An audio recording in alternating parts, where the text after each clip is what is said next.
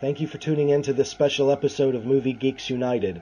We were honored to welcome makeup designer extraordinaire Mark Coulier to our program several years ago in connection to his work transforming Meryl Streep into Margaret Thatcher for The Iron Lady. Mr. Coulier won an Oscar for that effort, his second, but he's by no means resting on his considerable past accomplishments. This year, he's crafted indelible prosthetic effects for the films Suspiria and Stan and Ollie, and both projects speak to the diversity of his talent. We spoke to Mr. Coulier about the challenges of both projects in the following conversation. I mean, it's obvious that with Stan and Ollie, you have a lot of uh, visual evidence of, that you're working from because their their looks are well uh, established. But with something like Suspiria, the more kind of grisly uh, effect, makeup effects, I'm wondering what kind of visual references you you called upon to to put that together.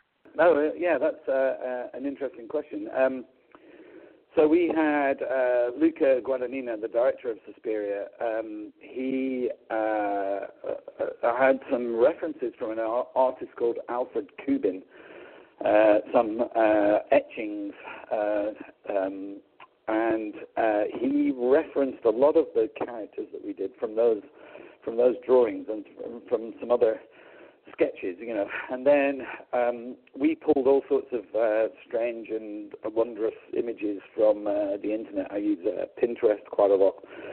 Uh, and it's a great reference tool. I mean, these days it's great because you can just go on Google and you can type in death mask or something, you know, and up pops loads of, yeah. you know, images, and then you can go from one thing to another. And, you know, basically, uh, you know, we had a long period of time between first um, you know, uh, finding out about the movie to the movie actually starting. So I I spent you know you know a whole year just collecting uh, various images. You know, I mean not the whole time, but obviously just here and there. We had, we had a bit of a break between doing a test make of on Tilda and actually then. Uh, you know, getting hired to do the whole movie, so um, there, there was quite a bit of time to collect reference. You know, and and watching that uh, contortion scene dancing slash contortion scene. That was that's obviously a showpiece in the movie. Uh, it's really really shocking and effective when it happens. Uh, how much testing went into that to make sure it was reading properly on camera?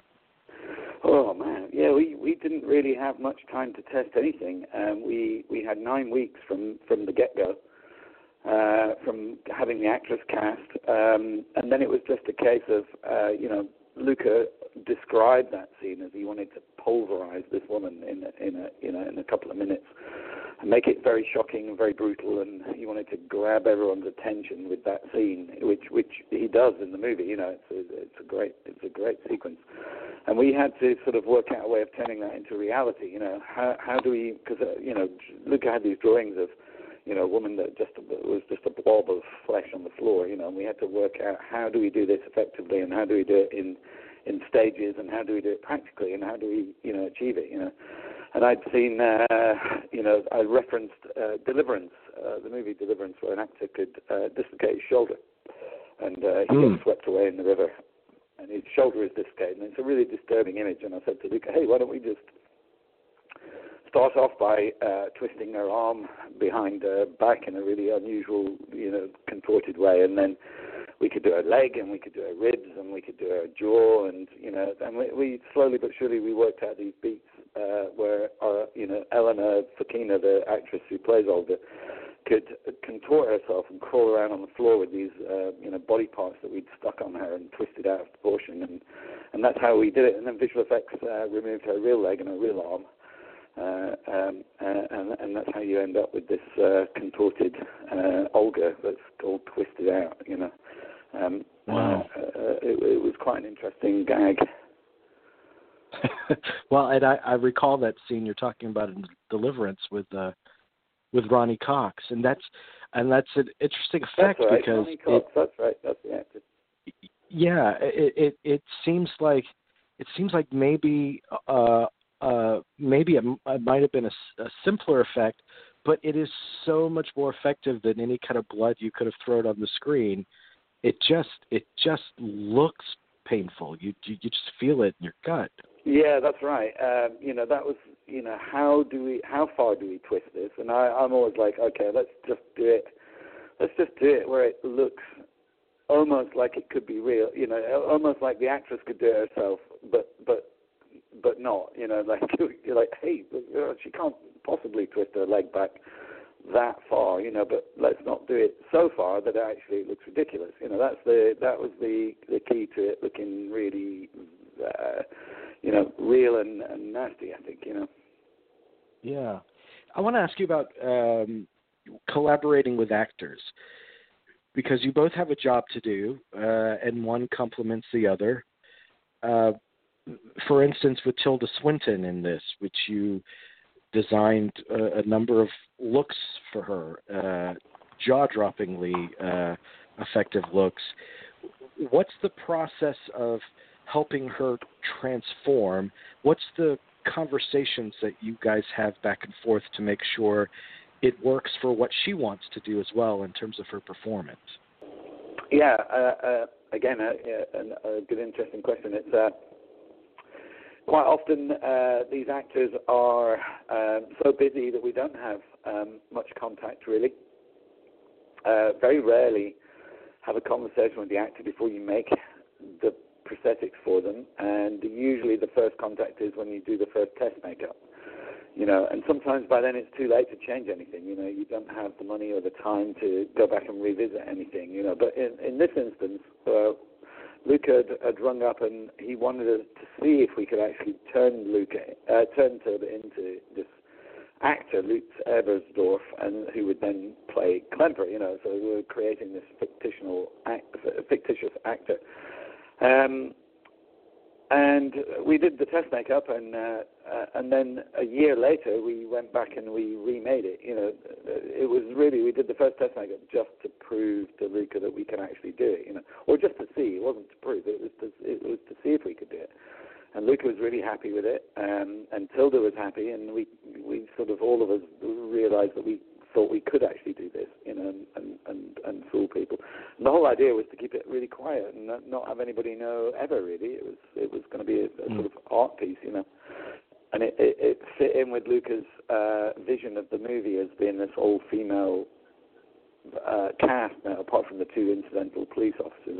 Everyone else is is, is female, and he wanted to see if Lu- uh, if Tilda could play it, and also to uh, she would then be, uh, you know, a triumvirate of characters. You know, she'd be Markos, she'd be Klemper, and she'd be Madame Blanc in the same way that there's three witches at the core of the movie. You know, Suspiria, La and Tenebrae. So that was the the sort of idea. It was a bit of a link between these three strong female characters and the three strong female witches.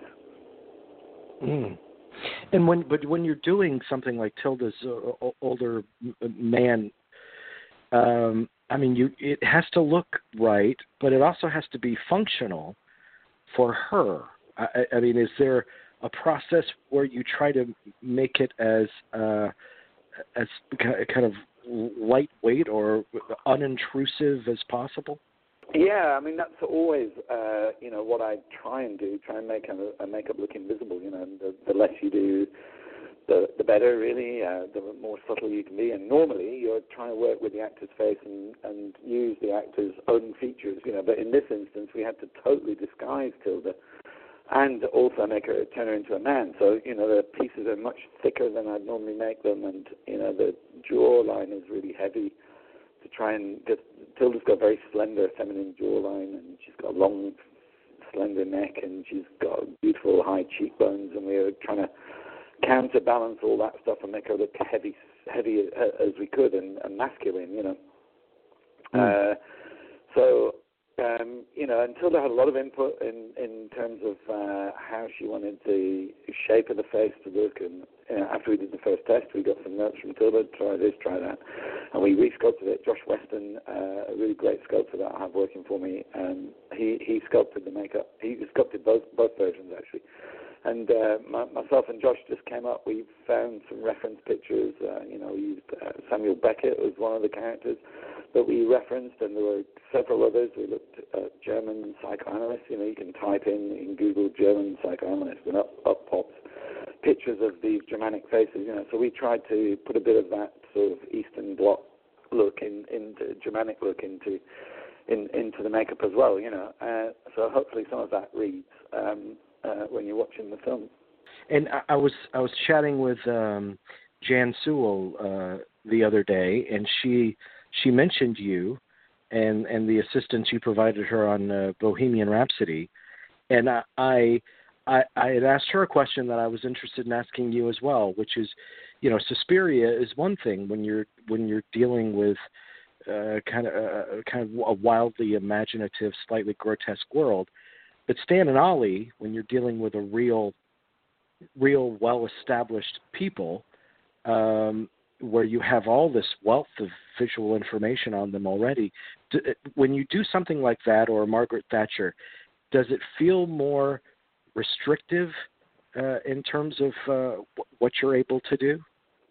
I guess it's a, just a different brief, really. Um, one is you're you're trying to be faithful to history, uh, but the interesting challenge there is how how do you use the actor's face and um, you know, like for example, how do you create Freddie Mercury from Rami Malek? You know, it, it, Rami looks nothing like Freddie Mercury. You know, and I'm a huge Queen fan. I was really, um, you know, loving being involved in that. I'm a huge Laurel and Hardy fan too.